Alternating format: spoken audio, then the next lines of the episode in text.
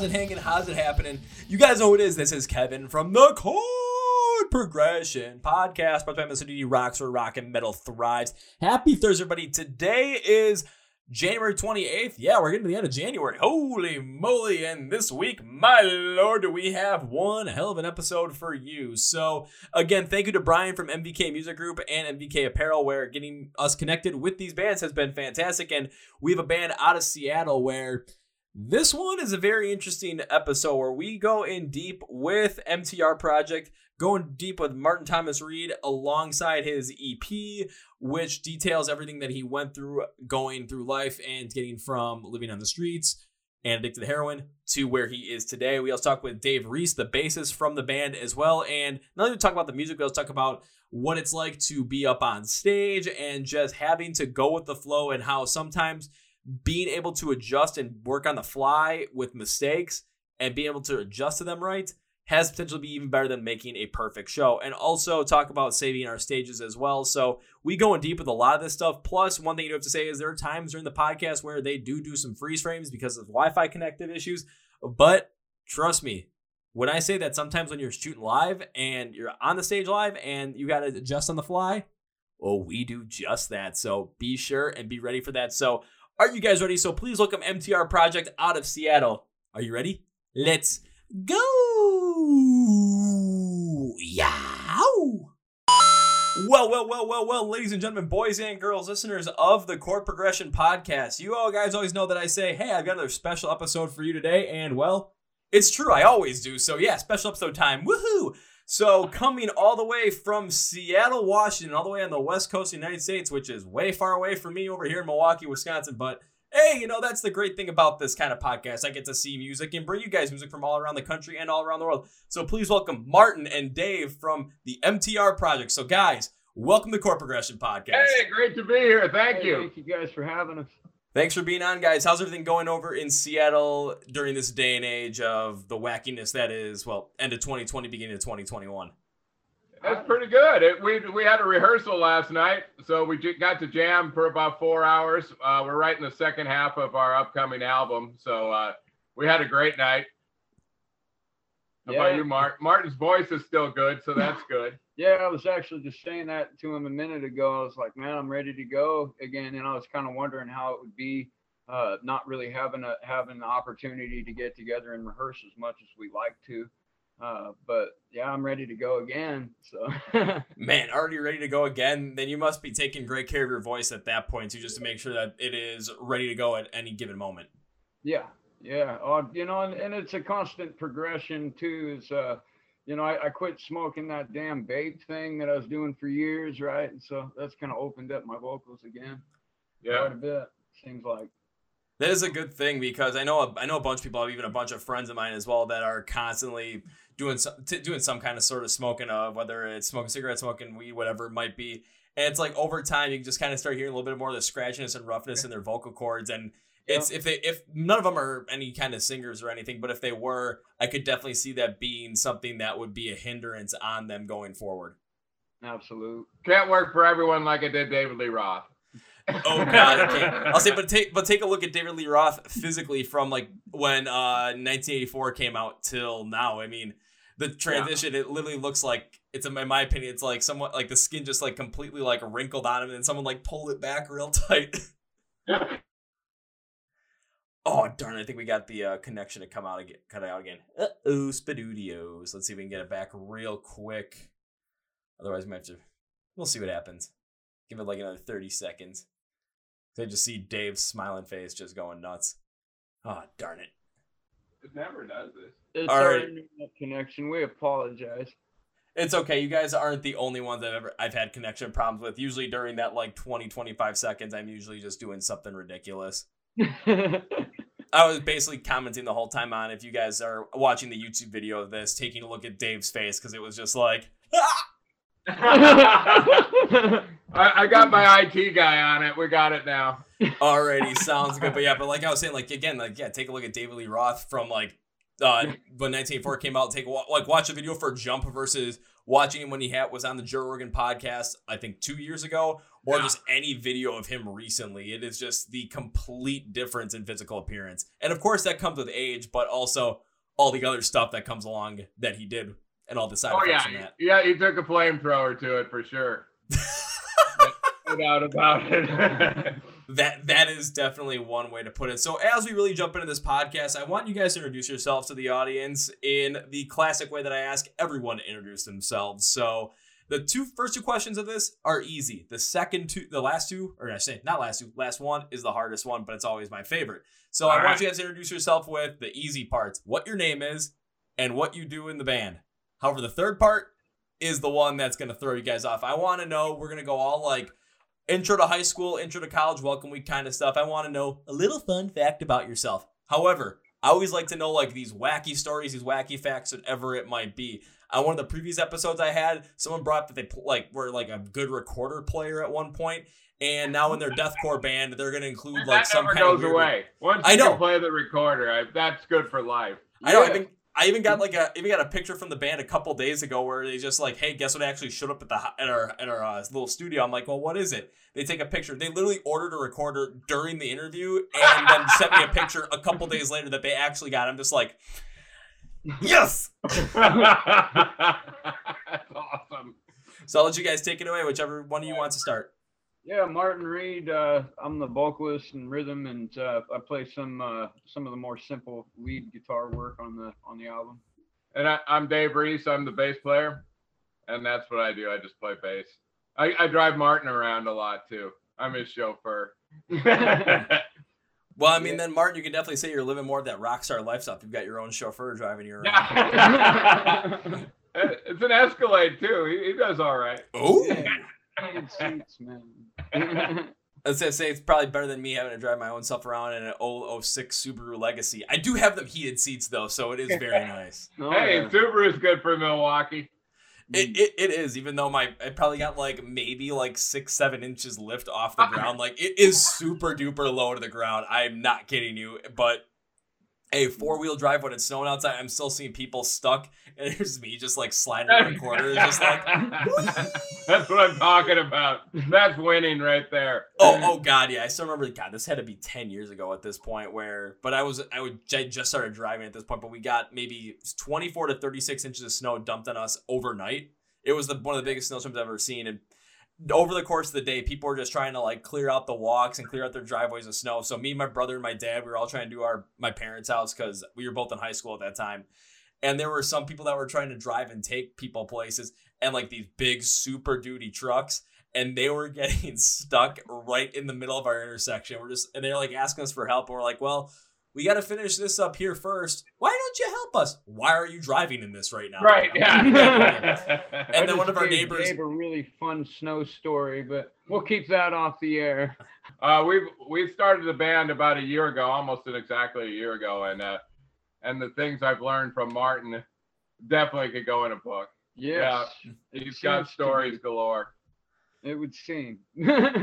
I'll say because when um when I was told about you guys from Brian from MVK Music, and he was telling me that you had this huge backstory regarding what you went through over the past couple of years that really led into the release of the MTR Project EP and all the stories that were behind that as well. I really wanted to try and know more about that because when I was listening to the EP, one thing I always like to do and listen to music, especially more in a rock and metal sense, is hear how the instrumentals are formed because they really speak to the emotion that these experiences really bring out to it. A lot of people listen to music because it gives this tangible explanation to an experience or an emotion that is incredibly hard to actually tell or process. So there are a lot of people, I'll use a great example of this. When Falling in Reverse released Popular Monster, there were so many people that. Did I lose you guys again? Yeah, I think I lost him again. Oh well, should I should I just like dance on screen like dee dee dee dee dee dee? Darn it. Alrighty, we'll see if we can get him back. Otherwise, we might have to just do a little bit of a redo on something like this. We'll see what happens. Otherwise, did I get you guys back? Yeah, you Yes, got you me. did. Yep. Alrighty, because like what I was saying was like again with the music, how it gives an, a tangible explanation to an emotion or a feeling that's intangible. A good example that was popular monster by falling in reverse where a lot of people were talking about how it felt to really go through something where they felt like every kind of buddy was kind of against them and it was just kind of the depression taking over and t- everyone telling them oh you'll get past this you'll get past this it's just a stage it's just a phase and just trying to go through that it really spoke to them. So i would like to kind of know some of the backstory so that when i listen to the music i tried to find out as much as i could but really listening to music trying to pick up on certain things listen to the lyrics really understand what the music was telling me and like tell me about the experience that you went through the lead up to the MTR project and the lead up into this EP. Yeah, the uh, the experiences are all kind of laid out uh, uh, uh, in in the. We we made a video uh, for Footsteps of the Painted One, and I I, I tried to kind of you know uh, represent a day of like you know what it was like for me to you know wake up every day out there and you know have to go out and grind. I was a I was a street performer. I was uh, addicted to heroin pretty heavily for for about ten years on the streets of Tacoma and Seattle, and uh, yeah, it was uh, it was like I, I played my music, and my music was what would fuel my habit, and my habit it was like a real real toxic relationship that developed, and uh, and then uh, I became I, I got a, I got an opportunity to get clean and sober. Uh, uh, a man by the name of Chris Cote uh, uh, decided that uh, he would invest quite a bit of money into getting me into a, a good, a good clean and sober house. And I did a three month, you know, intensive inpatient, and then I did a, a, a three month, you know, like graduation house type deal, right? You know, and uh, that was really cool. It was it was the first time that I'd seen any kind of light in my life besides uh, you know the the impending doom of uh, addiction. That that I was at the lowest tier of addiction. It took everything from me. Uh, physical, you know, physical appearance was starting to dwindle, and and uh, so I started losing that. And I, I once I got clean, I I started writing it. You know, I just started writing it all down, and uh, started playing to because I, I, did a lot of covers. Like that's what I would play is mostly covers. I would I would come up with these really cool riffs that I liked while I was out there, but I would never have any pen or paper or any way to record anything. Mm-hmm. So all these songs were always changing, but the melodies would be similar, right? And so finally, I was you know in this place where I was like, well, I've got all these songs that I I was kind of messing with out there, and and I started uh, putting them down on paper, and they started coming to life, right? And my and that's when the real healing started. And uh, so I started getting my band together, and and uh, I I formed. It, it, there was a, a, a different. It went by a different name and a different lineup. The project that you guys are hearing uh, besides one song, Opposing Voices was purely MTR project. We all came together, and, and that's what is going to be more with what you guys are going to be hearing from from uh, uh, us as we move forward is that kind of a style. Because everything, uh, all, all, the other songs besides uh, uh, the only real piece is death, which is actually just instrumentally Andy Beach. That's his song. The guitar player, our guitarist. Our guitar player. That's right, and and he's amazing but the rest of them were uh, uh, uh, written about that. And then we came together with a with a need to do more. We were like, crap, we need one more song, and that's where opposing voices came from. But Martin brought all these songs to the project. I'd heard him play with another band that I he played several of those songs, and so we we kind of tried to take it back to what his his busking experience was in the streets and ha- how he was arranging things and his vocal arrangements and tried to play off of that emotion in the songs. But they mm-hmm. were all Martin brought all those in, and it was just him strumming acoustic guitar and singing, and we built the rest around it. Totally understandable. And when listening to the EP as well, going through all six songs that are on there, even including with the only real piece is death being that more instrumental transition piece and song number five on the six song EP one thing I do have to applaud you guys in terms of when I was listening to it was just the way everything was ordered in terms of the song list from one to six, because it was very similar to, for everyone that is listening to the podcast and knows the kind of music that I like, it was very similar to listening to the style of like the Ghost Inside's uh, self-titled album, which was in 2020, where they had gone through that horrible bus crash, and what they ended up doing was they ended up taking from the moment that bus crash happened from the first song, and they basically detailed in song every step of the way what they went through in terms of trying to get through the emotion of that, trying to heal and recover, and then kind of um, remake, start making more music, get back together, figure it out, get back to play live, and then the final song being the culmination of all of that. It was very similar here with your EP as well because it's, it felt like it started out at that point of you know being addicted to heroin, being on the streets, to the point where all of a sudden once you get to I'm Ready, it felt like it created more of this upbeat feel, a little bit more prominent style of a drumming feel. So it was a little bit more it kind of had this lighter flair to it, and it kind of felt like there was like a true happiness, a true return. Did I did we lose him again? Man, I keep losing these guys every couple of minutes. This is not the best thing in the world. Uh oh, SpaghettiOs. Let's see if I can get him back real quick. Might be something on my end. I hope not. Let's see. Might have to cancel that out. Yeah, yeah, sorry about that. You were you were just saying a little bit more prominent style of a drum beat. Yeah, and what ends up feeling like it feels like there's like a real like emergence from the darkness here with that more prominent style drum beat, a real feel of happiness coming through there. So when it comes from the top to the bottom, really going through that journey through the playlist of the song or the uh, EP, that was something that I really did enjoy because again, it really went through each of those pieces. However, right. one other thing that I really do want to ask is, as you guys were saying, this really came from Martin from what you were writing prominently before everyone got together and really kind of picking up the pieces of what you're writing during that time, kind of instead of just record, like you said, you didn't have any way to record them, so you had them all written down on paper, and little things would change. One thing that I really got from a bass in that style that you were playing with was a real like 90s grunge feel, just the way the darkness of the of the sound felt. So of course, my question is, was that something that you were influenced by, especially, of course, being from Seattle, being really no- noticeable in that '90s grunge scene? Yeah. Oh, yeah. Oh, people when when uh, uh, Chris Cornell was still uh, with us, they would search search for me, thinking that I was him, like when I was playing downtown. Martin be singing on the streets, and people would think it was Chris Cornell, and they'd come come from blocks away and then would be shocked when they'd see me because I'm only five six, man. I'm short, little guy. So I mean, I, I and it was because that was the stuff I like to sing. I just I really it was when I was out there singing "I Am the Highway." I was singing to people saying, "Whatever you guys think I am, I'm bigger than that." Man, you guys see me as this little doormat right now, and there's a lot of people treated me that way.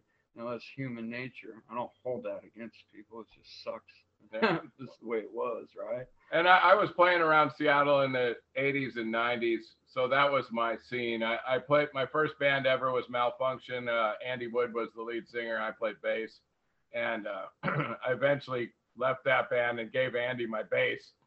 And uh, so I did the world a little favor there, but but yeah, so that was all. You know, I practiced next to Alice in Chains and Soundgarden and back in the old days.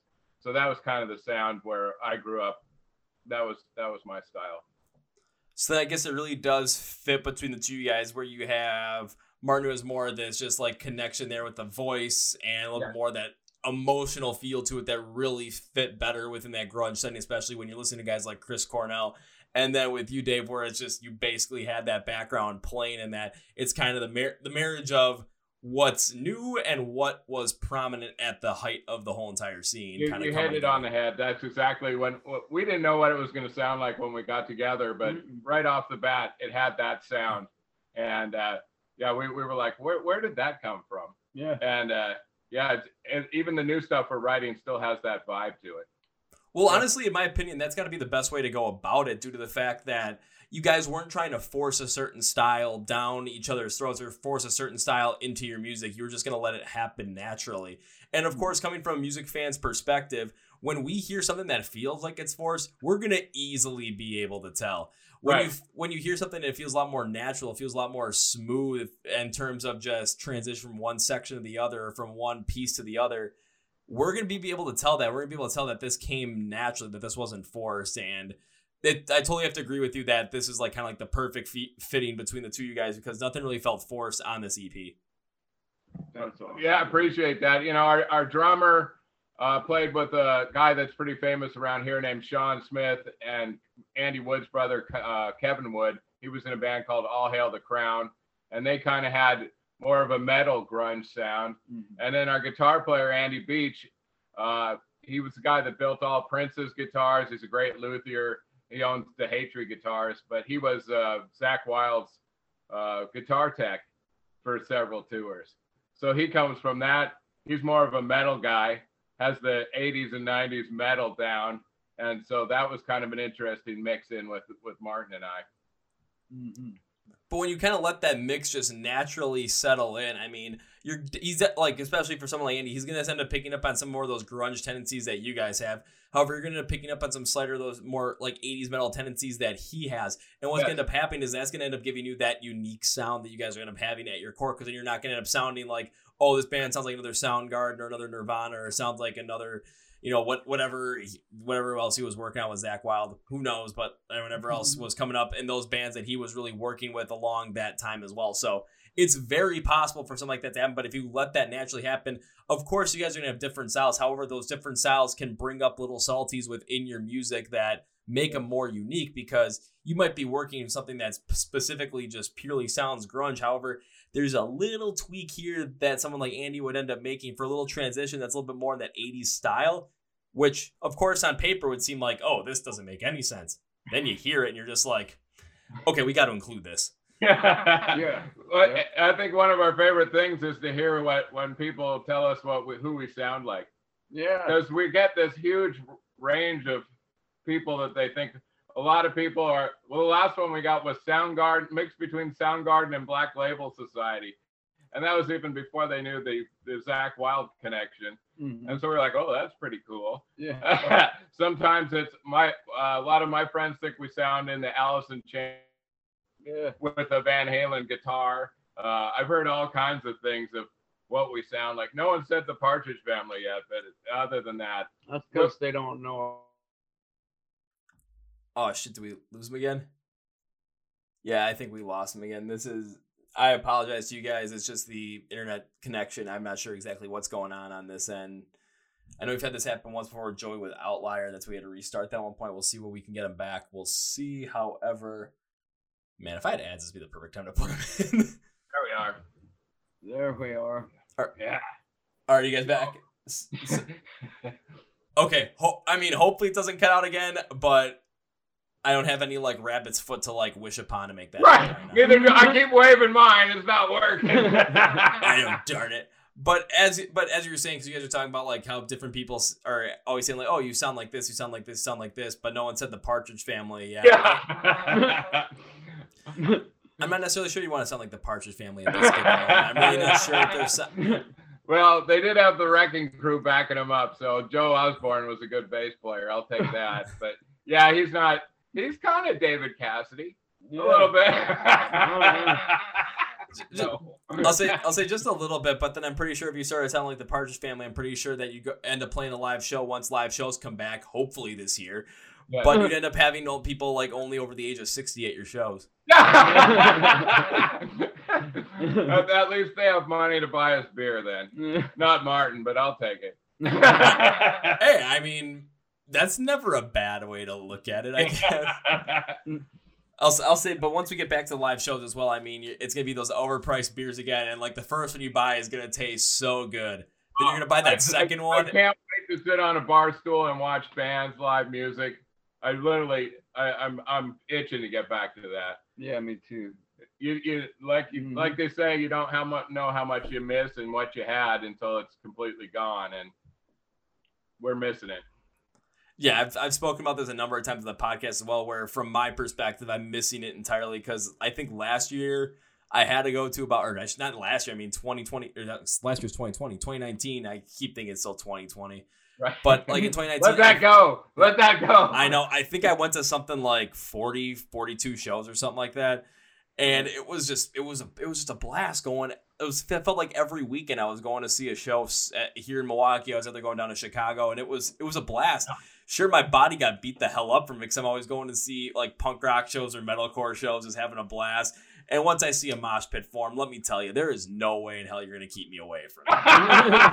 but now it's been it's been almost a year. It's been almost a year since like my last like really like full on show that I saw. And I know what I mean by full on show, like you know, act like full on like music venue concert, all kind of thing, over a thousand people, and that was for Right. Word Alive, Escape the Fate, and Falling in Reverse.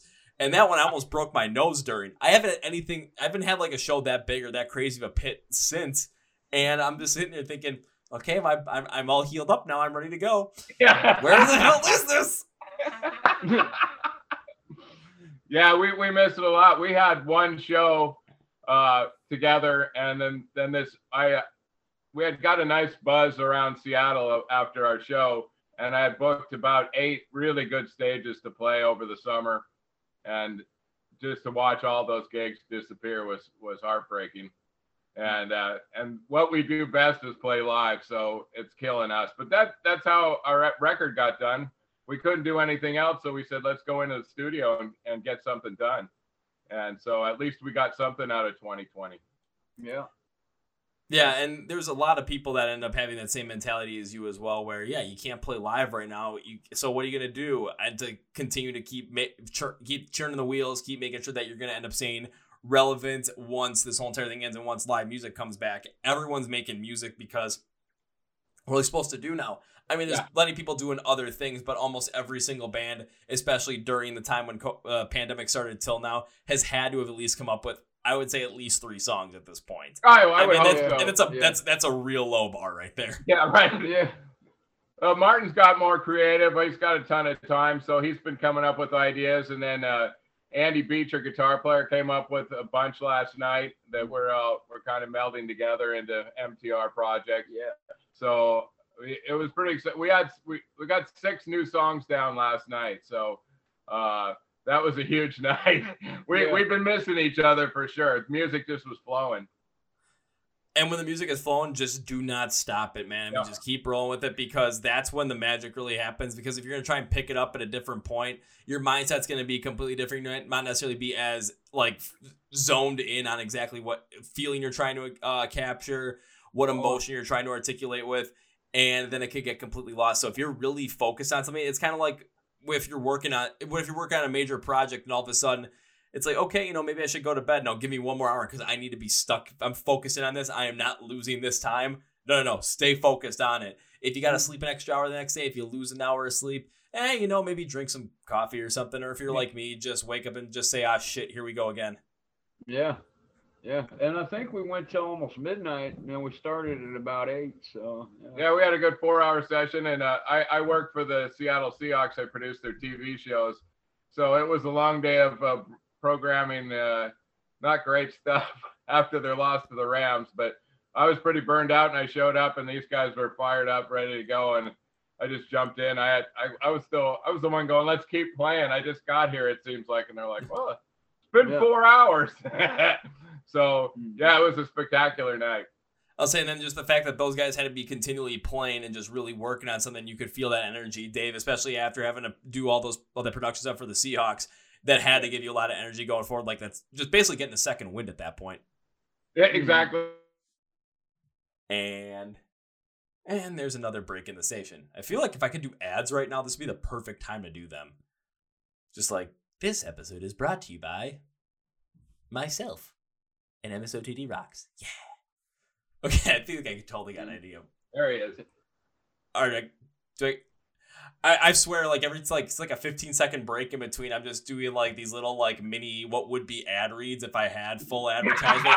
so I'm just doing like my I'm, I'm just plugging my stuff and also plugging like just random stuff as well. Like sponsoring the podcast today is like Pete's lampshades. You need shade Yeah. Pete's lampshades. Yeah. You got Pete's as a sponsor? That's I- I- fantastic. I don't even know if they're a thing. I just came up with them on the spot. If they are, then hey, free press, Pete.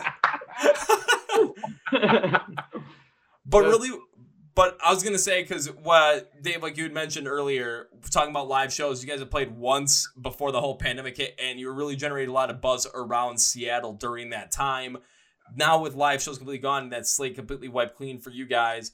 One major question I have to ask you is this: Since that time, how have you helped maintain the buzz around the M- uh, MTR project go- since, since the pandemic started? Due to the fact that yeah, everyone's lost live shows, but everyone's trying to fight to make sure that they not only stay relevant, like come the time live music returns. So that Right. I know you guys are working on a new album. You've got the EP out, which is fantastic. However, what have you been continuing to do from that moment when everything got shut down till now to make sure that MTR Project stays relevant?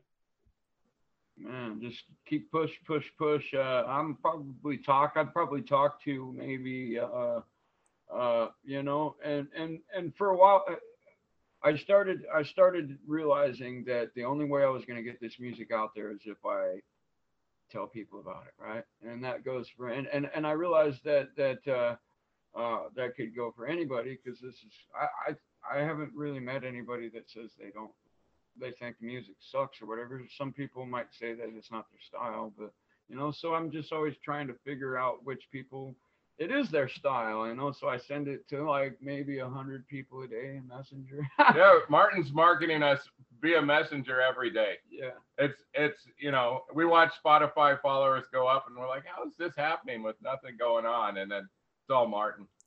he's he's it, he talks to everybody.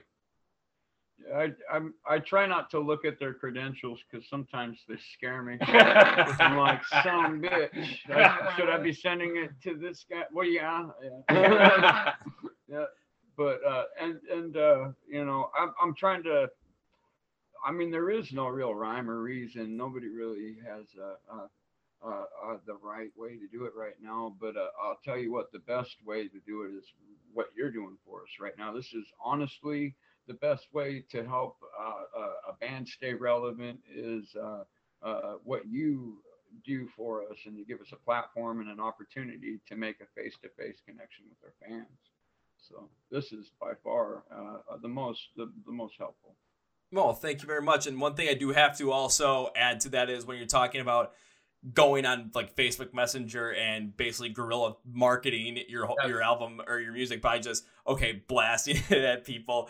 I Yeah. totally can understand that as well. And even from my standpoint, I've actually gotten a couple of bands on the podcast that way because I just looked on Facebook and have randomly been friends with members of different bands. And I thought at points, huh, what happens if I just message them just to tell them what I do and just see what happens? And that's how I ended up getting for my like 101st episode. That's how I ended up with Awake at Last on the podcast. That's how I'm ended up with Modern Day Escape on the podcast. I even looked at some of the other ones. I'm like, I could definitely try some of these things just to see what happens. And Right. and one thing I've always thought about is the best thing they can say if you ask them like, "Hey, can you want to check? Can you check out some of our music? Hey, do you want to be on the podcast?" The best thing they can say is yes. The Right. second best thing they can say is no because then you know the answer and you can go to the next one. You're not going to have to continually fight with it. It's just like, "Okay, do you want to be on the podcast?" No, I really don't want to. Okay, go to the next one. It's like, hey, you want to check out some music? Ah, no thanks. Okay, go to the next one. It just keeps going and just continually to not think of it as a form of rejection, but as just a okay, next one, next one, next one, just kind of like a weird checklist thing in a way. Well, it's Right. kind of nice that you you uh, actually study the music, listen to it, come with an opinion, come with uh, Yeah. analysis to it, a critique that is yours uniquely, but it's so informed. I mean, uh, I'm loving everything you're saying about our music. Uh, you're hitting things right on. So, yeah, everyone should be on your podcast. Yeah, man. I That- I agree. You know, I, I've been and I, and I'm not just saying this. Uh, uh, uh, you know, that's what he does for a living, man. He's a he's a he's got Emmy awards on his banister, two of them. You know, he's a producer for award-winning sports broadcasts, and so when he says that you're a good podcast broadcaster, you, you're darn good, man. And we appreciate it. Like, yeah, I mean, big it- time. it for for uh like I I, I keep getting hair in my mouth, yummy. But uh, it makes it makes it uh it makes it real, man. It doesn't it, it right here uh for for for the fans uh for the bands that are turning down podcasts, I get it. It, it feels uncomfortable at first. You guys, uh, you gotta get, you know, break the ice and realize we're just, you know, having conversation. But uh, you know, it's gonna definitely help help uh, keep you relevant, man, and, and it's fun. Yeah, then this is what we have in 2021 right now. Yeah. And it's something that I, I've never done before, but we're we're in Yeah, I mean, This this is great. I'm ta- getting to talk to people all over the country.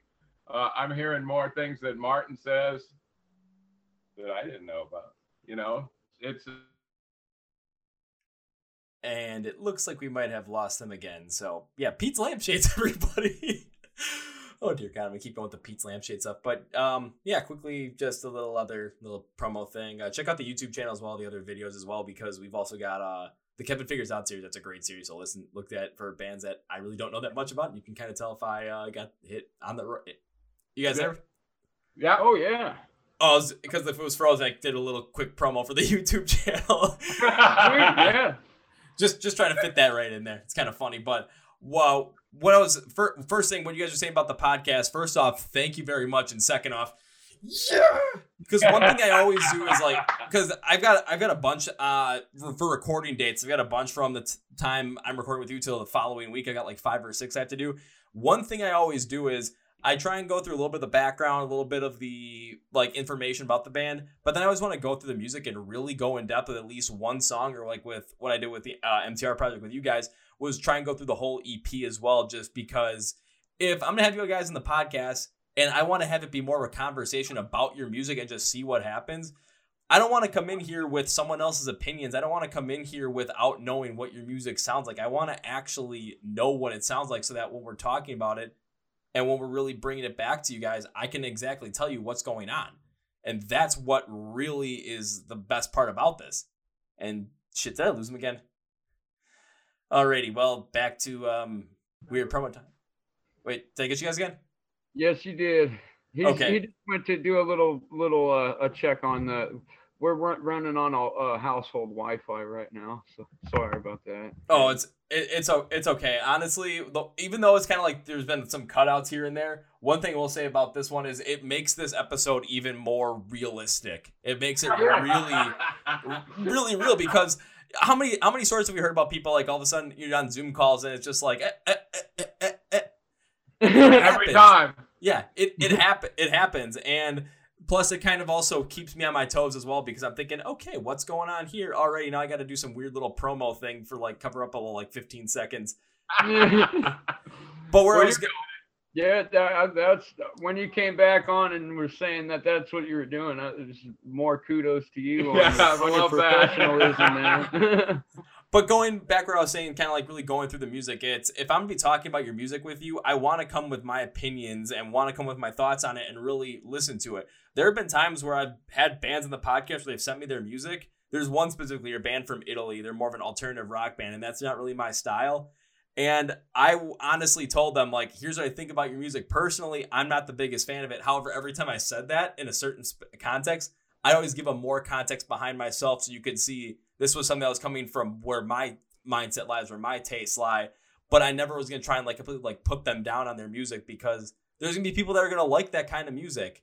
However, right. I found another song from theirs that I did like, and I want to talk about that one as well. They came out with one at the end of 2020, and they sent it to me to see what I thought about it because they knew I wasn't gonna sugarcoat anything, and I didn't. Yeah. And again, it was like there's certain things I didn't like. However, I told them all the reasons why and where my mind was going with it. It's like I thought this could have been done, but then again, remember, I love metalcore, punk rock, hard rock, so I'm more accustomed to something like that. But it's I'm gonna take time and really dive deep into this stuff because I'll put it this way: you guys made the music. You guys are trying to tell us something. You're trying to tell us a story. You're trying to show us a feeling or show us a emotion. So if we're why just look at that at, at like the surface level? Why not go deeper into it? Right.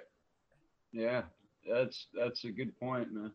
Yeah, well, I you know I, I've been arguing about music my whole life with people, so it's like now that it's my music, it doesn't feel like uh, you know a bad thing. To discussing what you like, what you don't like, what it meant to you, uh, what it means to us. Mm. I, I think that's part of the natural process of art. Is it means something different to everybody, and sometimes meaning something different means you might not like it. I, I don't necessarily take offense to that by any means. No, and it's just it's just the way that the world is today, especially on social media, where it seems like if you don't like something that some people like, it's just everyone's gonna take it personal and kind of just come after you about it. Because I still remember this was 2019. I did my year-end awards, just like because I always do. Okay, what albums are the best? Songs are the best? What album surprised me the most? But then I always do some negative ones too, because if there's gonna be good stuff in music, I've got to talk about the bad as well. And I end up my least favorite album from 2019 was Neotheater by AJR. I could not stand it. However, when I put it up there as my album of the year choice, there were a lot of AJR fans that were going into the comments on Instagram just as just trying to like attack me, saying that I didn't know anything what I was talking about, I didn't understand their music, and like I was completely wrong. I just so I just some, simply asked them, "Why do you like their music?" I said, "I'm not gonna get on yet. I just want to know why you really like the music and why you connect with it." Yeah. I still have some of these Instagram DM messages that are like, if I printed them out on paper, they'd be seven pages long. Like I love that. I and, love it, and, and the best part of yeah, and the best part about it was it wasn't them being mean at all. They were they just wanted to explain what they, they thought about the band, why they loved it. They're explaining their position. And after cool. I read them, I just said I messaged back, "Thank you guys for letting me know this." And while it doesn't change my opinion on the album, this should not change my take should not change your opinion on the band as well because you connect them in a certain way. You really feel like yourself when you listen to their music. So by by all means, please listen to their music. Please continue to listen to their music. That's all I wanted to know, especially when you guys are like saying I'm wrong. Like, okay, why do you think that? I don't need to see, have you say, "Oh, you're wrong because you're wrong." No, actually, right. tell me why, so we can connect in a different way instead of just, "Oh, that person's like the same music that I do." No, I want to know why you like the music that you do because why I like the music I do it's probably gonna be for the same reasons. It's just we connect with different sounds. That's it. Exactly right. And and that's what art is.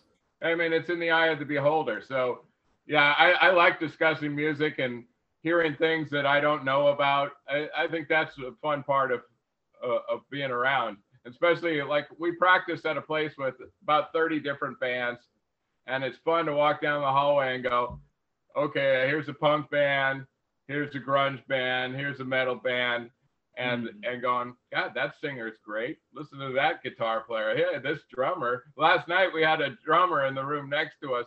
It was killer. Yeah, he was. I didn't. I wanted to open the door and go, Who the hell is this? Yeah. but yeah, I, I, I love hearing other people's stuff. That's the fun thing about playing shows that uh, we don't. If we're on a bill with four bands, I don't know the other three bands to see. Oh, let's see who's here to see them. Will they like us? You know, with their fans, I'll hear their music and go, hey, did their fans stick around and dig our show? Yeah. Uh, I, I, think that's kind of the fun of it. Yeah, yeah, absolutely.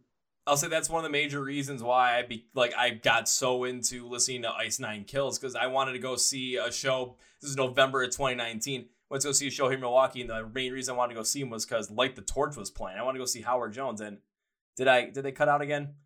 Artists. We got the lampshades that we've gone through the YouTube channel. Yeah, the Kevin Figures Out series. Definitely, again, guys, check that out. Uh, again, it's on the YouTube channel. You guys will find it. I did one on Diamante this year. I've done one on Spiritbox this year. Uh, Paris thing. You guys back? Yeah. Oh yeah. Alrighty. So like I was saying, like because you were talking about um being at live shows and just seeing all the other bands, like you don't know exactly what kind of style they're playing, and just seeing all the different fans that come in and see if those fans stick around for yours or if yeah. your fans stick around for theirs. It was the same thing when I went I went to go see a show in 2019 in November. Light the Torch was one of the was like the second band going on. I wanted to see Howard Jones perform. That was my main oh, reason for going. Yeah. And I was like, okay, you know, I'll stick around for the headliner because I've heard one or two songs by them.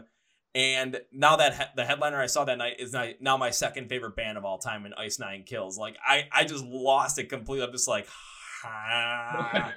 Mm-hmm. and that's what and that's why I think a lot of people miss live music as well for a number of reasons. And one is just the fact that discovery of music because there are certain bands that are on certain tours that I'm just looking, I'm like, huh, you know, it'd be kind of cool to check them out. I have no idea about them.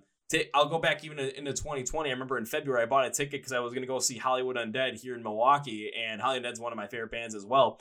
And I looked at who was opening for him. Like it was them and Bad Wolves were supposed to be the two headliners. And then opening was Fire from the Gods and From Ashes to New. And I'm thinking, oh, I don't know really any. I kind of know some Fire from the Gods. I don't really know From Ashes to New. It'd be nice to go see them play live just to see who they are. Yeah, I didn't get to go see them play live, but I definitely know who From Ashes to New are now, especially yeah. after what they did in 2020. I'm like, no, I could have known them. It's like even if it wasn't for what happened in 2020, I still would have got to go see them live and been like, oh man, this is nuts. Yeah. Well, that oh. I, Fu Manchu was a band that had been around forever and I didn't know hardly anything about him. And then I saw him and I was like, wow, how do I not love these guys already? And then I went back and they had a catalog of at that time like seven albums already. I'm like, this is just built in. This is awesome. yeah. it's, it's great when I, that, that completely. I'll say it's great that happens soon. I want to see what you guys think about this as well because I'm always a huge proponent of this when it comes to live music. Is it's a real family setting, and people right now are really missing that family. Hell, there are people that I go and would go and see shows with every single weekend here in Milwaukee. I have no idea what their names are. I have no idea really what most of their backstory is or who they are, really what their belief system is, anything about that. All I know is that they like the same music that I do, and when it comes time and that music gets starts, and we're in the mosh pit together, all hell breaks loose and we have a great time. And at the end of it, everyone's high fiving, hugging each other, giving each other handshakes, and like, see you at the next one. I haven't seen him in over a year. I miss these people.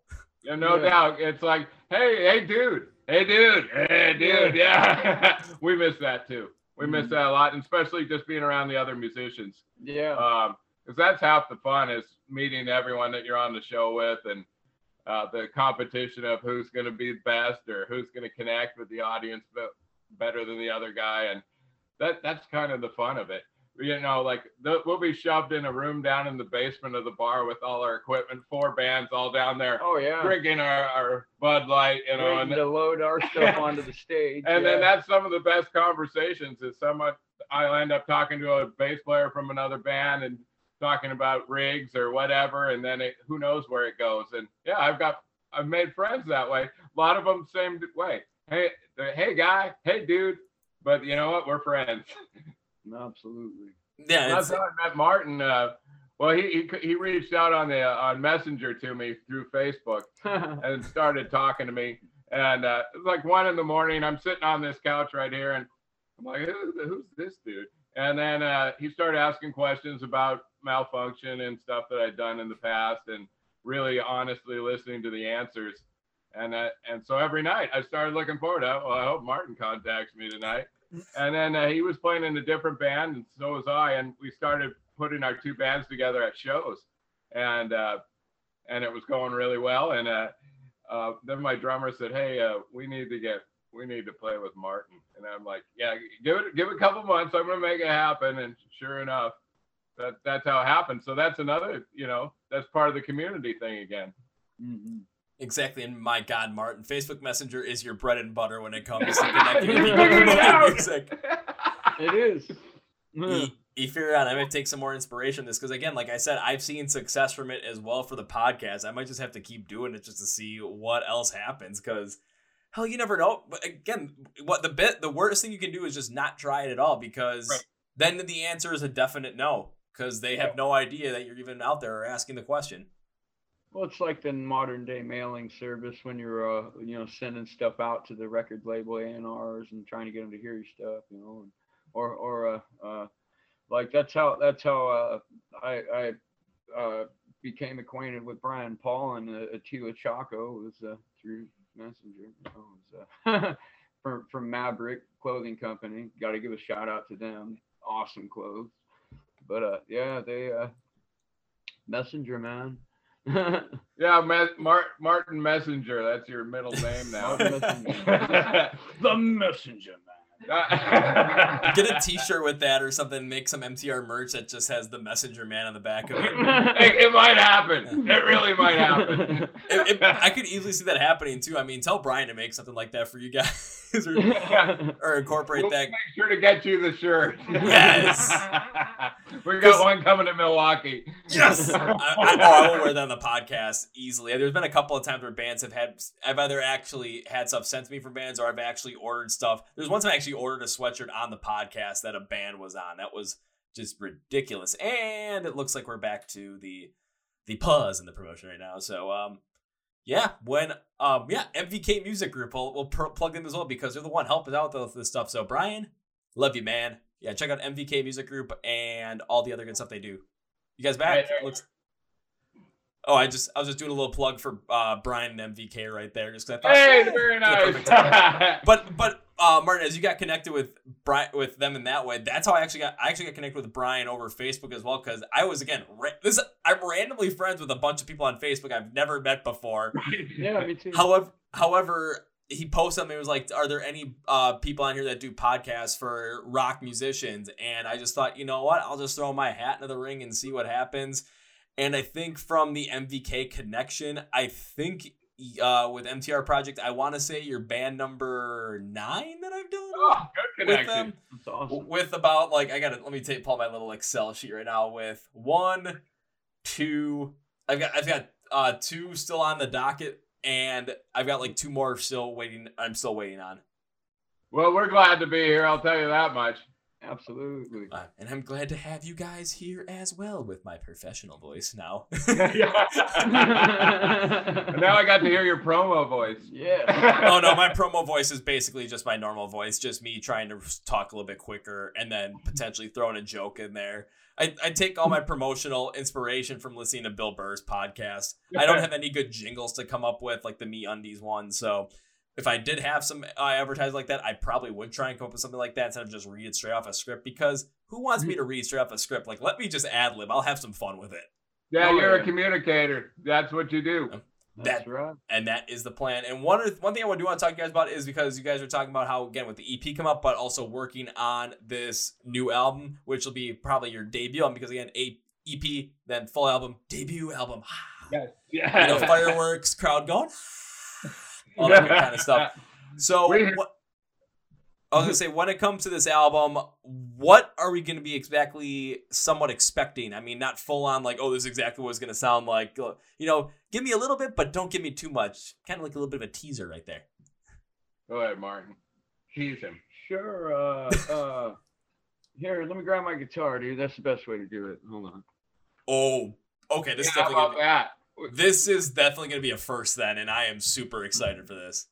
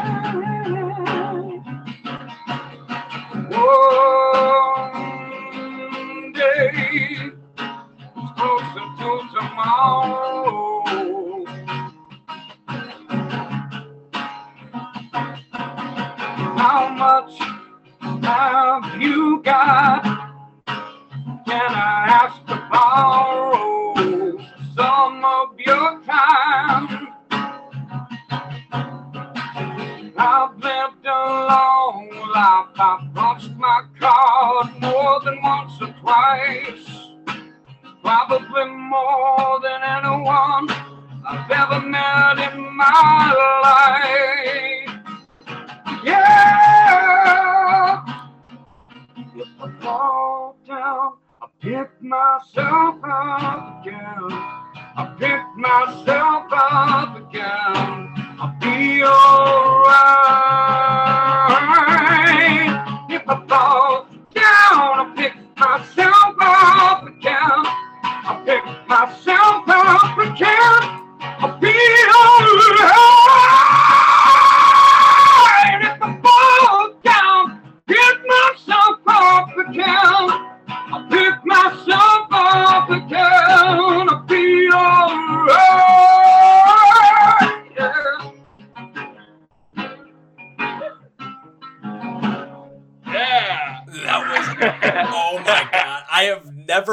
Someone actually play anything live on the podcast before. This is a first, and this is something I'm never gonna forget. Holy crap! And- And this day, I love sitting next to Martin when he sings. It blows my mind every time. That It's- was it's dangerous being in a small room with him. oh god, yeah. I was just taking a look at the on the mix, just seeing like with the vocals when he was singing. There was some points where all of a sudden just as big as you could possibly get it. Like there's gonna be no room for any space going there. I'm just like, yeah, there's no way I'm gonna touch that piece of the, of this. Like this is gonna stay on here just as raw as it is because people need to hear this in its entirety and hear it just as raw as possible to really understand the emotion that's trying to come out of that song, especially just connecting with the lyrics that you're singing as well, especially the ones that could easily make out. My Yeah. God, that was awesome. Thank you, man. That's gonna be a, that's a, that's an Andy Beach riff. Uh, our guitar player brought that to us, and uh, I connected immediately. The, I he, he started singing or he started playing that, and uh, I I his, fiance Becky was there, and she had her phone, and uh, uh, I said, "Oh man, just go ahead and put rec- push record, and I've just started singing. That what you heard there was identical to what I sang the first time. There was no thinking involved with the writing of any of it. It just poured out, man. It was really strange. Then no But wonder why it just sounded just so. hit, I. I was saying, I was gonna say, no wonder why it just sounded so natural, just coming from you, just hearing it right then and there. If that was the first thing you thought of, like instru- or not instrumentally, vocally, did I lose you guys again? Alrighty, well, for everyone listening, if you just heard that, um, please make sure you go to Spotify, Apple Music, whatever it is that you have for streaming services, and follow MTR Project. Again, the link will be in the description for the podcast for that, so you guys will be able to hear that right when it drops, whenever it does. So you're gonna want to make sure you're following that. Again, just keeping the plug going. This time it was exactly for you guys because after hearing music live, I mean, come on, how can I not plug your music right then and there and tell people? I'm gonna have the links for all their music stuff, Spotify music, whatever I can find in the description. So you guys can go follow it right then and there. So we love that. So that's we we got about that was one of the six songs we were working on last night, and probably five of them will make the album, and Easy. and then uh, combined with the five with the six that we got on there now uh, on the EP. well, that one better make the album. Yeah, 'cause we, that we was were awesome. laughing about we didn't think uh we didn't know which direction things were going, and then uh songs just started coming out. Just like that. And and there there's uh, I can't keep up with our, our guitar player uh, in terms of how fast he's writing and bringing stuff to us. Uh, I mean, I've got I've got a lot of uh, I've got a lot of the same sounding stuff, so it's not it's totally welcome. I mean, if if if if I had it my way, you guys would get one long sounding album. It would sound like one long continuous song, right? So the fact we got Andy writing for us too is just gonna it, it upped the game big time. It, it made it so that uh, I didn't have to put so much thought into it, and I could actually just start feeling, you know. So that's what I hope translated out. Like I couldn't explain it. You're asking, I was like, I don't even know, man, because it's co- it's it's in a completely different direction than uh, uh, uh, the the best we could say is it's gonna sound like a continuation of what we were doing with opposing voices. Okay, that totally makes sense. And one other thing I have to ask about the song that you just played, Martin, is when it comes to the guitars, that can be sung on an acoustic guitar like you sung it with, or is it going to be electric? I'll play on the acoustic. Uh, uh, that's the acoustic guitar that Andy Beach made for me. Uh, uh, uh, that's a, a MTR signature guitar, and he's going to be playing on a, a double neck that he just built for the project. It's a, a 12-string, six-string double neck. Beautiful Ooh. guitar. It's made of a single piece, man. A sing- uh, the, both necks were Single made piece of of a wood. single piece of wood. It was the one of the, it, one of the most impressive guitars I've ever seen in my It was the first time where I was playing with him last night while I was playing this double neck, and it, it's so, So nice. strange to hear that 12 string beautiful, and then he whips to the lead, and it's like, oh, there's Andy again. Yeah, yeah, because he's got that bottom neck. Oh man, I'm telling you, it's uh, it's something. And and uh, so so when you got, you know, uh, the the the luthier of Prince guitar, the the guitars that. Uh, uh, you know, like the one that you, you saw Prince take to the stage for the Super Bowl, the the purple symbol guitar. Andy Beach made that. That Yeah. was his craftsmanship. That was one of what 27 that he made for him. 32. He made 32 guitars for Prince.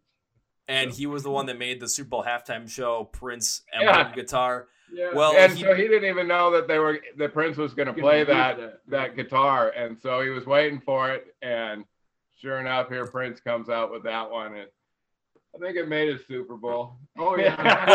that made Well, his night. Well, put it this way, Andy can hang his hat on the fact that he made the guitar that was played at the best Super Bowl halftime show of all time. exactly, Yeah. I think that too. Yeah, That's my opinion.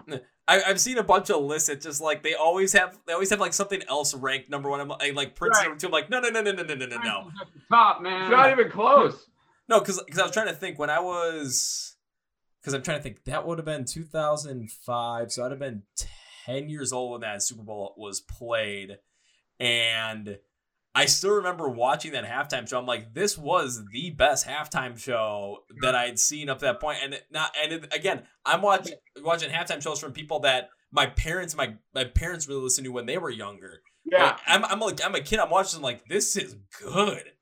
yeah. Mhm. Oh, it was great, wasn't it? Oh Yeah. god, yeah. Yeah, I I uh I was lucky enough. We had Alice in Chains play at a um, the NFC Championship in Seattle, and at halftime, uh, That's awesome. you like this? That was the year we beat the Packers, and so uh, the Packers dominated the first half. But uh, and Alice in Chains said this is going to be the greatest comeback in Seahawks history, and the place went nuts. And sure enough, it happened. And I ran into uh, Jerry Cantrell after the game down on the field. And I was like, hey, yeah, William predicted that comeback. And he said, what? oh, yeah, that big roar, that was because he said the Seahawks were to come back and win. He's like, oh, there's, I was fucking with my guitar, man. I'm like, okay, Jerry. Well, well, Dave, I'll let you in on a little bit of a secret that you might be able to take and really make you smile to heart as well. So, every time that championship game is brought up here in Wisconsin, people still get very, very, very angry about it. Oh, I, I get it. So I bring it up all the time. of course. yeah, it was uh, one, one of my best friends was the punter of the Seahawks at the time, Jon Ryan, and he on a fake field goal in that game, he threw a touchdown pass.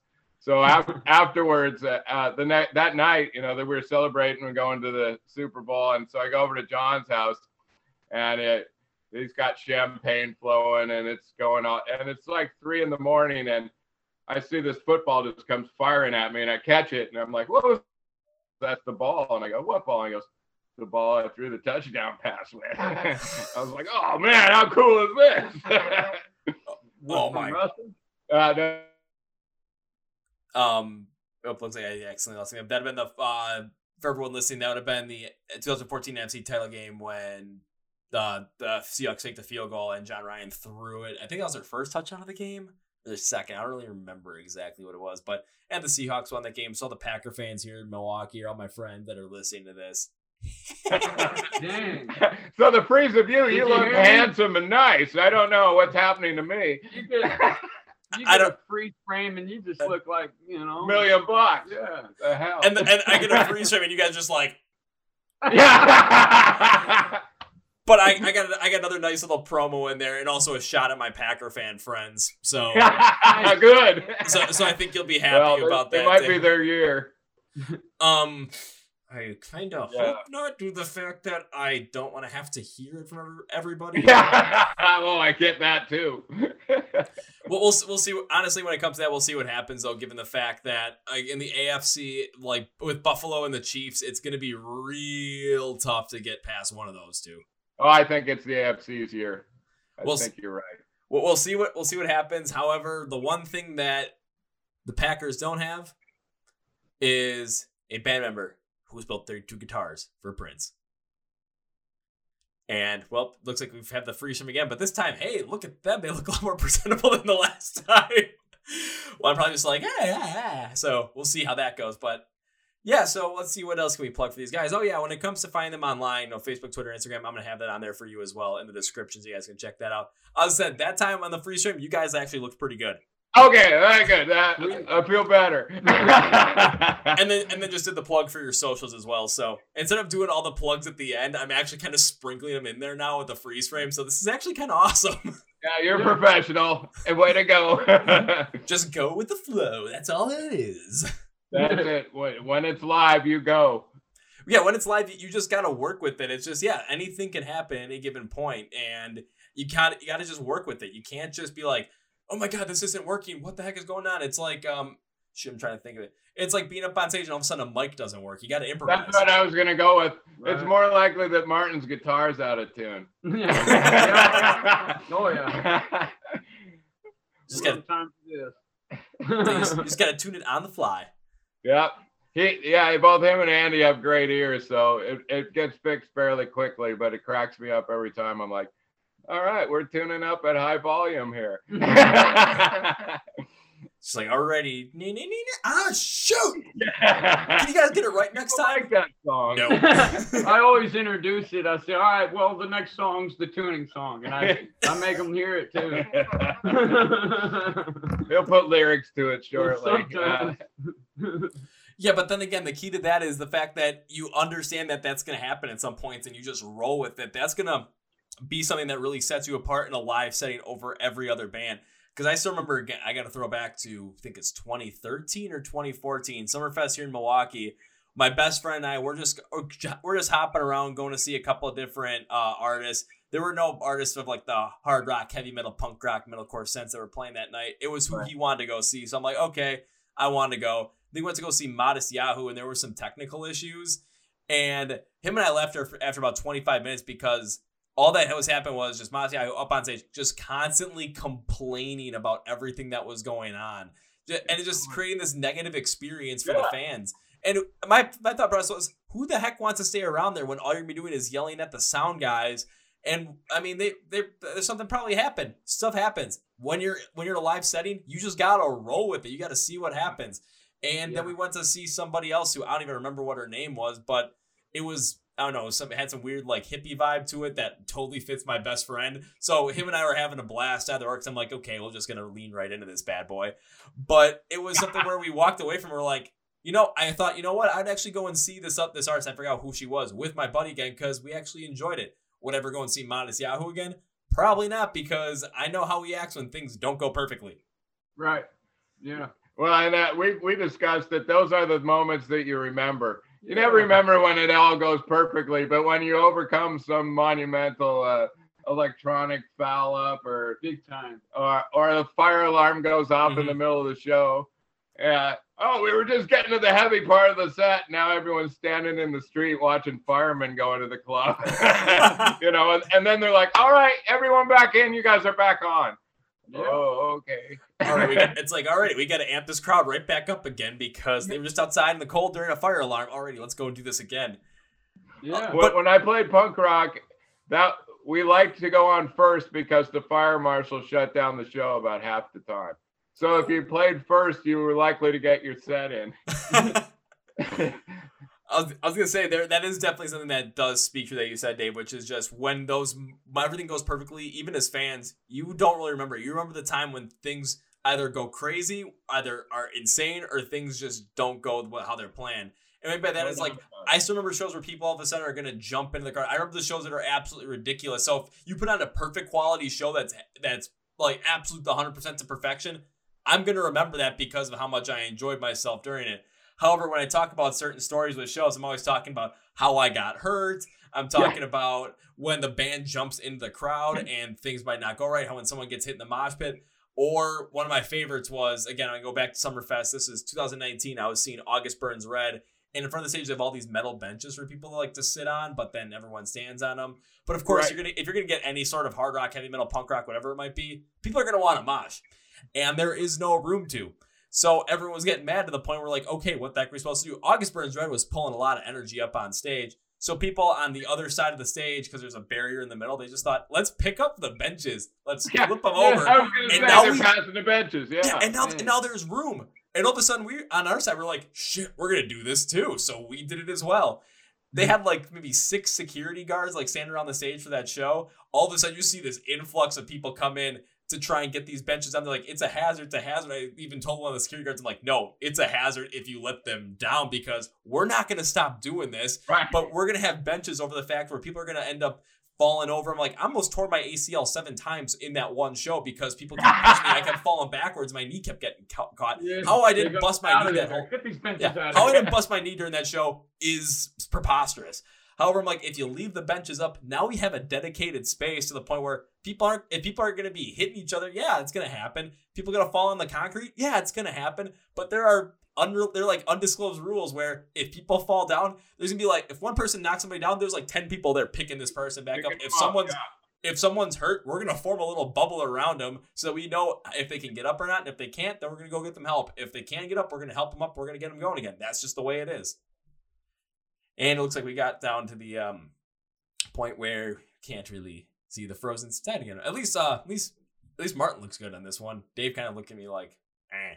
But also, when it comes to find them uh, on YouTube, I'll include their link to their YouTube page as well, so that you can listen to them there and check out any videos that they have coming up. Again, back to the promo during the freeze frame. We like that when we heard you. But ba- yeah, basically what we were going off on again was just the fact that when things go wrong or when things just go not according to plan, those are the things that the that people remember, especially in a live setting. And if mm-hmm. you can turn them and turn them into a positive, that's going to do so much more for your band than anything else is going to do because it's going to have the fans have this positive memory of your band, not only in a live setting, but when they talk about crazy stories and they think about their favorite shows, that's the moments that's, that's going to stick out to them. It's going to be the moments where things didn't go right, but then you made them go right. Mm-hmm. Oh man, I've had some pretty bad train wrecks too, where things just didn't go right at all, man. I mean, you know, uh, everybody, you know, we, we show up to an all ages venue to, to go play for a, a Halloween thing, and you know, I look over at my one of my ba- and this is a previous band. I look at my other one of my ba- my bandmates, and they're wearing see-through lingerie in front of a little kid. You know, There's kids there. like, oh, I was there. this isn't what I had imagined. I'm wearing a Spider-Man freaking costume, and my bass player was wearing very, very provocative lingerie. And there's this mom sitting there shaking her newborn, going, "Oh my God!" I swear, it was priceless. I'll never forget her face ever. S- See, at that point, what you probably needed to do at that given moment was if you had any sort of intro music come out on stage too, it should have been time warp so you could really get that Rocky Horror Picture Show vibe going. That was the outfit for sure. Big time. See, uh, see again, and the if I'll say, imagine if you would have done something like that. It's even the mom that would have been holding it, maybe been freaked out. About, if you would have done that, she would have remembered that as just like, okay, I was freaked out by it. Then I saw them come out to that, and it was just hilarious because they leaned it was right into it. hilarious. I, I, yeah. See, then I was still pretty new, and so I didn't know. Like, I was very impressed. Like, you know, literally, I was a perfectionist, right? Like, but but I didn't let the crowd know that. I would just like crumble inside. My face would turn big red, and I'm like, "It's a train wreck."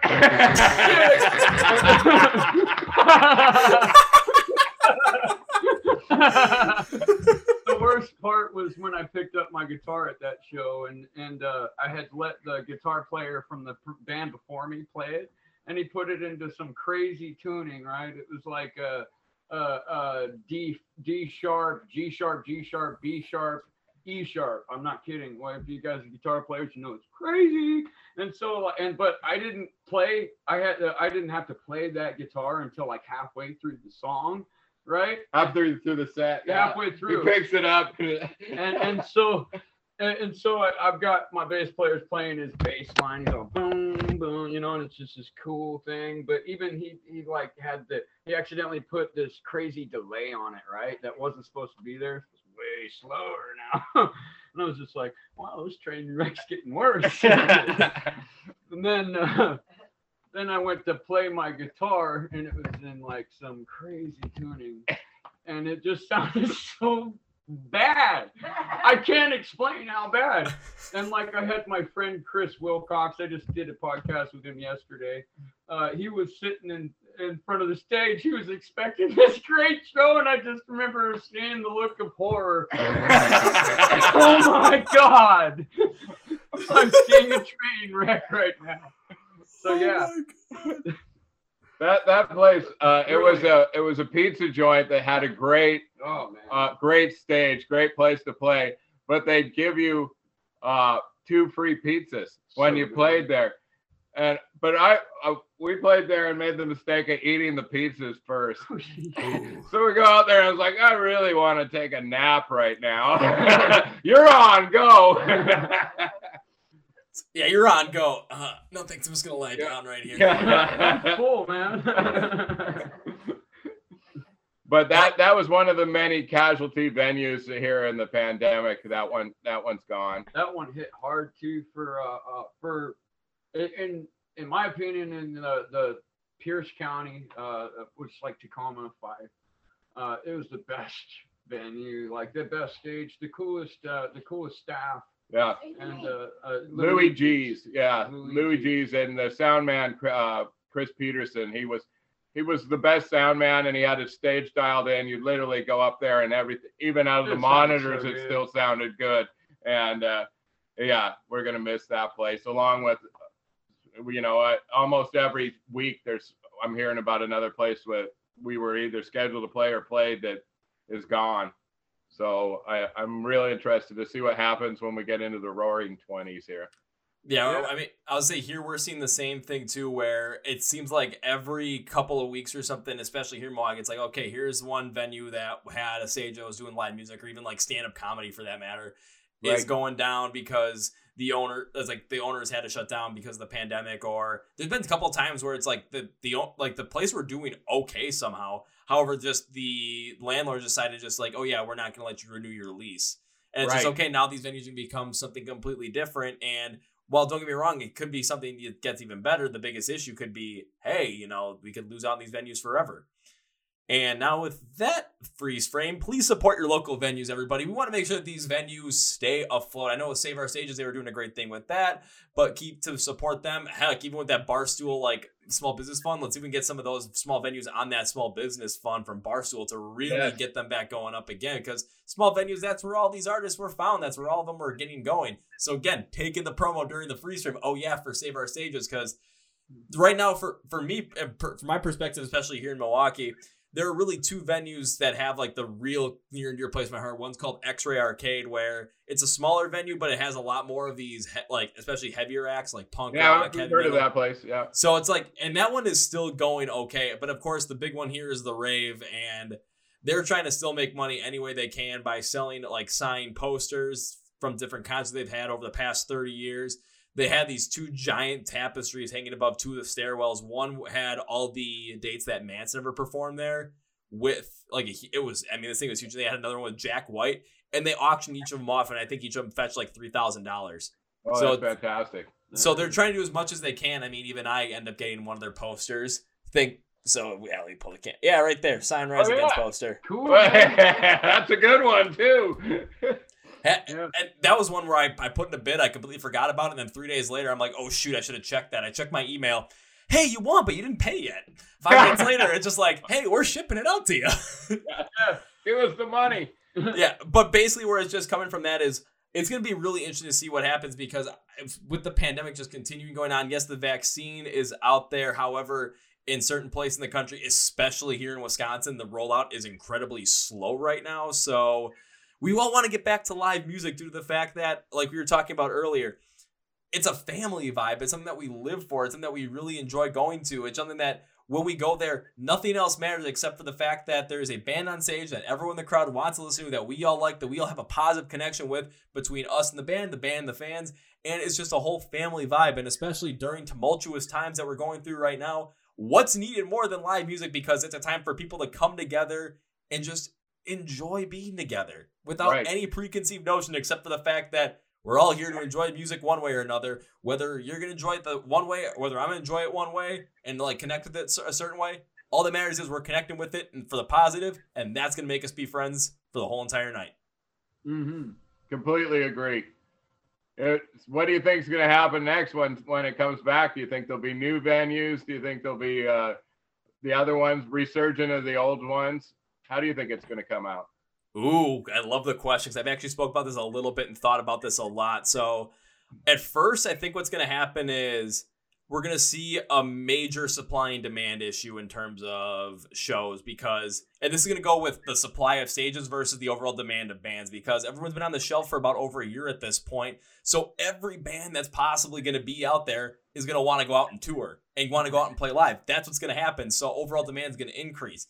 However, stages are being or live music venues and stages are being shut down because they're not being financially viable during the pandemic. And yes the, even during the last stimulus package yeah the government finally put in for the save our stage act which is 15 billion for live music venues However, this should have been done back in April, not in December, yeah. which I have yeah. gone on a rant about before, and it's on our IGTV channel as well. So if you got to check that out, the rant yeah. is all there. I like it.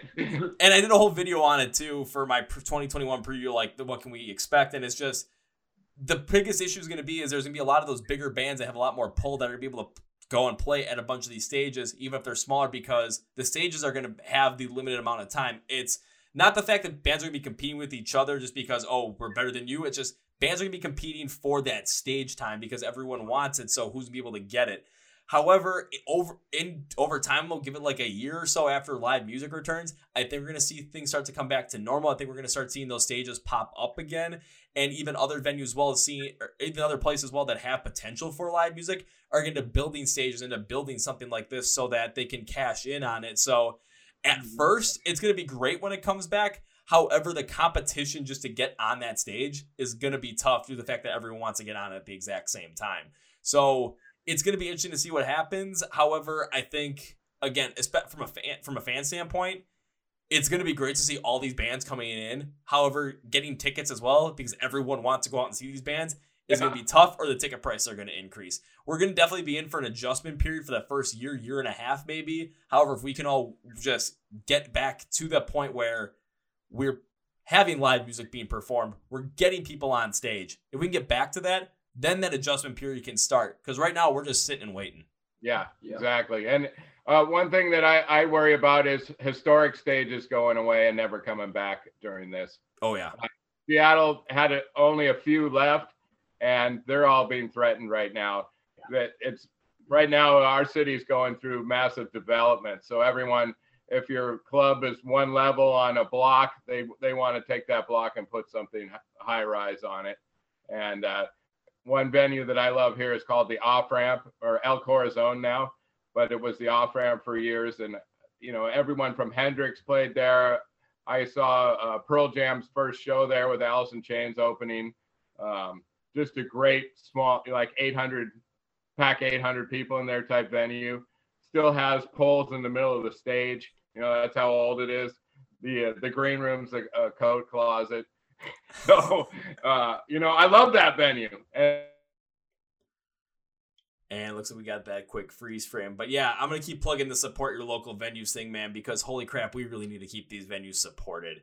We want to make sure that live music comes back, and when it comes back, that all these bands have a chance to get on stage. So whatever you can do to support your live music venues, please do. I know here in Milwaukee with the Rave, they're trying to sell T-shirts and everything for bring back live music. So if you whatever you can do to support your live stages right now, please do.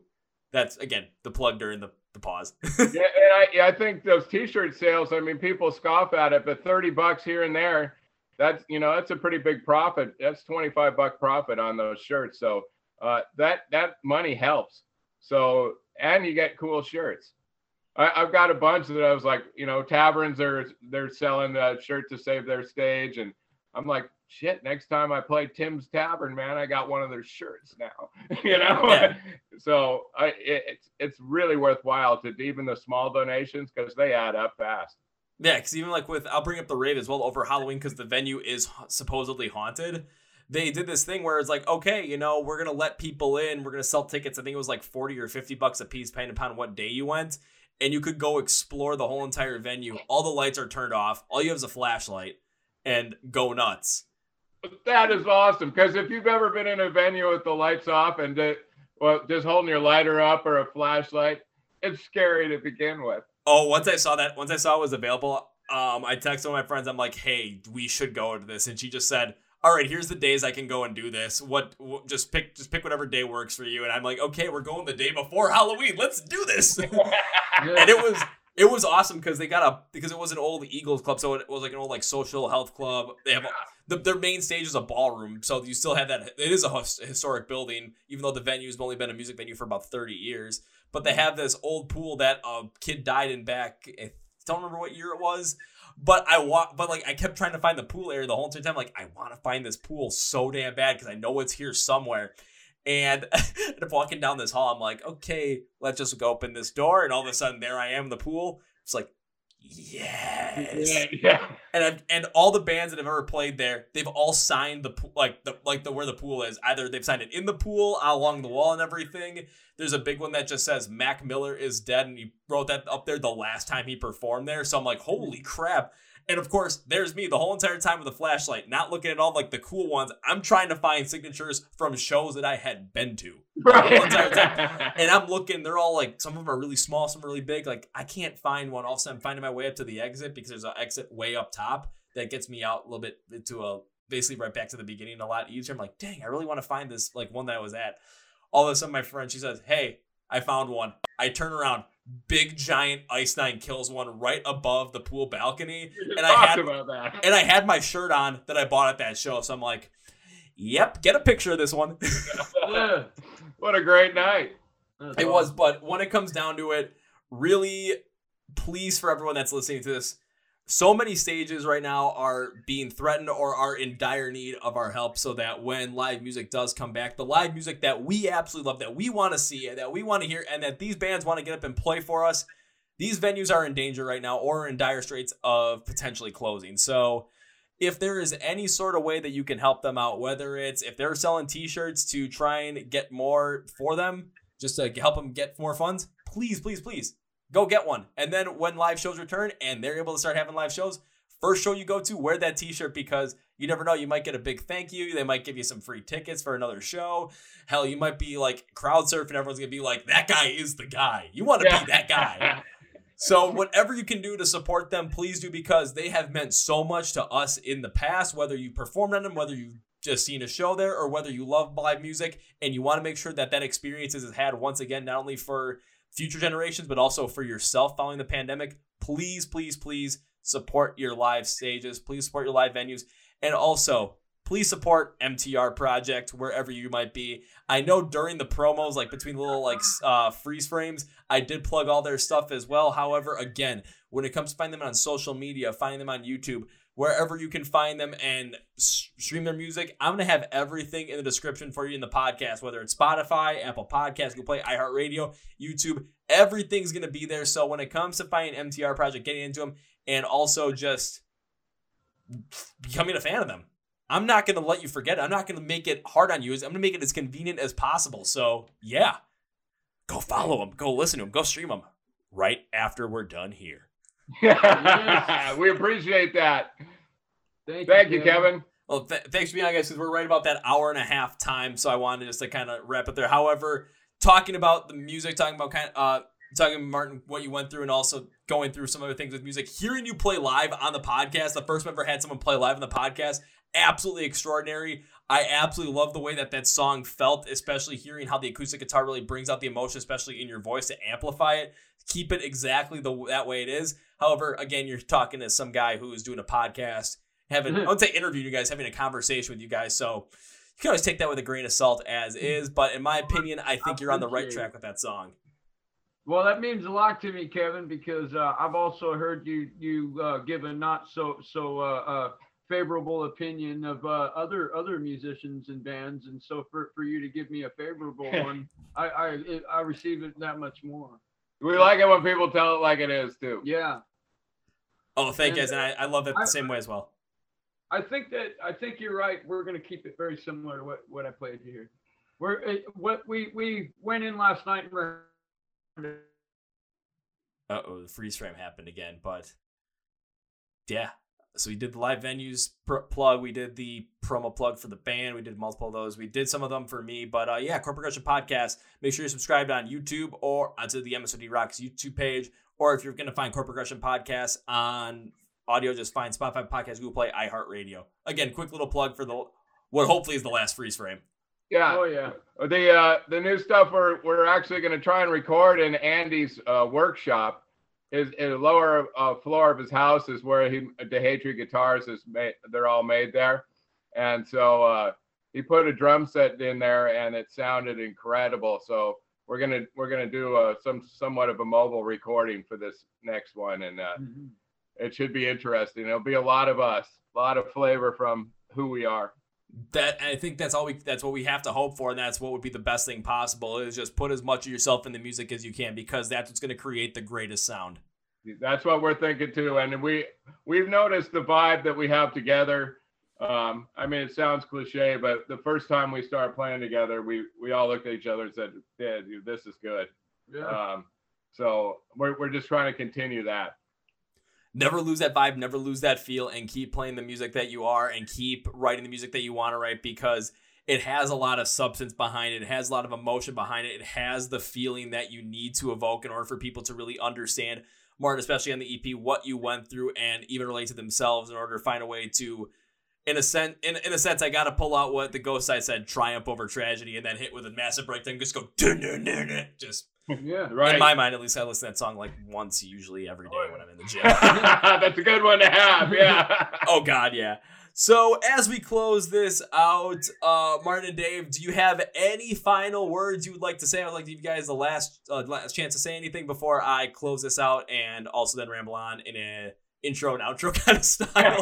Absolutely. Thank you so much, Brian, Paul, and uh, Maverick Apparel for uh, uh, bringing this connection and and uh, uh, uh, introducing us with Kevin. This is if you guys have not seen any of Maverick Apparel's clothing, I do suggest checking it out. They have a website. They've got social media, Facebook, and they're they're everywhere.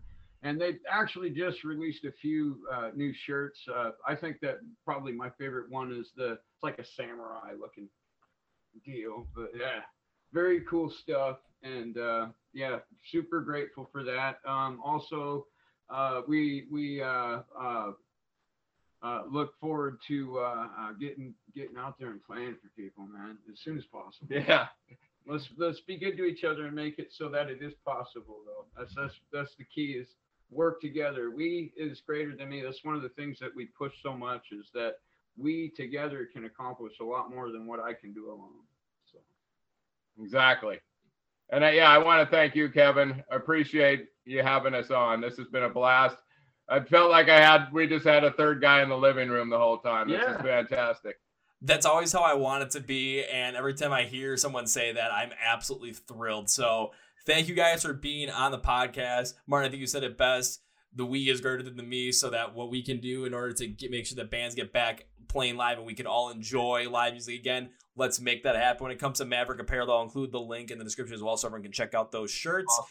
And as we close this out, Martin and Dave, I never like to end with a goodbye due to the fact that that seems like, okay, that's the last time we're going to see each other, talk to each other. That's it. No, screw that. I would love to have you guys back in the podcast. I'd love to see you guys play live. So, in all good conscience, I cannot end this podcast with a goodbye. I have to end it with what I always end it with. See you later. All right, rock on. Thank you. Rock see on, you later, guys. Kim. Whoa, whoa, whoa, folks! Been interview with Dave and Martin from the band MTR Project out of Seattle, Washington, and that one was, again, this is the best way to describe it. I love having these podcasts where it sounds like we're all a bunch of guys or girls just talking in a living room together, just having a blast, even though this is our first time ever talking. I absolutely love it, and I love the fact you guys get to know these bands on a completely different level. Also, the fact that Martin played live for us the first time that's ever happened on this podcast. I'm absolutely thrilled and blown away by it. And that will make you want to listen to more of their music. So again, when it comes to finding them online, wherever you can, stream them. Um, all the links will be in the description of the podcast, YouTube, Spotify, Podcast, Google Play, iHeartRadio. So you can just have a one-stop shop and find them from there. And on that note, that's gonna be for me today, guys. Thank you for watching listening to the Chord Progression Podcast, but the MSOTD rocks where rock and metal thrive. My name is Kevin, and you guys know how I end every single one of these episodes a big, healthy, and hearty see ya. Yeah.